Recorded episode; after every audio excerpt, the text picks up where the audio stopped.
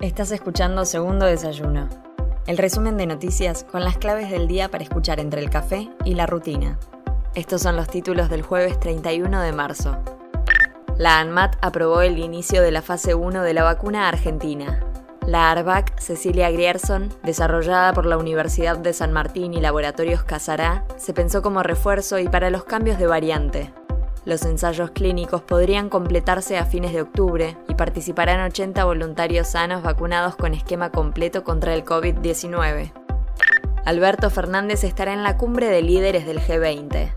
El ministro de Relaciones Exteriores, Santiago Cafiero, confirmó la participación de la Argentina en el G20, que se realizará el 15 y el 16 de noviembre de 2022 en Bali, Indonesia.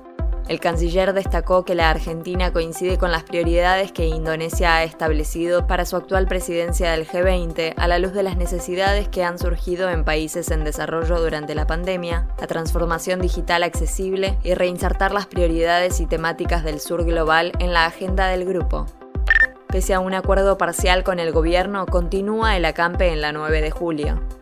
El ministro de Desarrollo Social, Juan Zabaleta, y la unidad piquetera acordaron dos de los cuatro puntos en discusión, aumentar la asistencia alimentaria y fortalecer con máquinas, herramientas e insumos a unidades productivas que tienen dichos grupos sociales.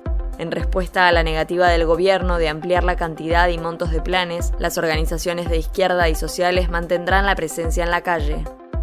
El índice de pobreza retrocedió al 37,3% en el segundo semestre de 2021. De acuerdo a las cifras que difundió el INDEC, alrededor de 16,8 millones de argentinos estuvieron por debajo de la línea de pobreza durante el segundo semestre de 2021. En comparación al semestre previo, el índice de pobreza se redujo 3,3 puntos porcentuales y 4,7 puntos de forma interanual inauguran el primer laboratorio que certifica y analiza cannabis en la Argentina. El laboratorio inaugurado en Mar del Plata usa tecnología japonesa y según adelantó ya está cerca de firmar acuerdos estratégicos con el CONICET. La directora técnica de Hemp Lab sostuvo que en la Argentina casi la totalidad de los productos terapéuticos de origen canábico no cuenta con ningún tipo de análisis ni certificación sobre sus componentes. Soy Mel Somoza y esto fue Segundo Desayuno el resumen informativo del Estape.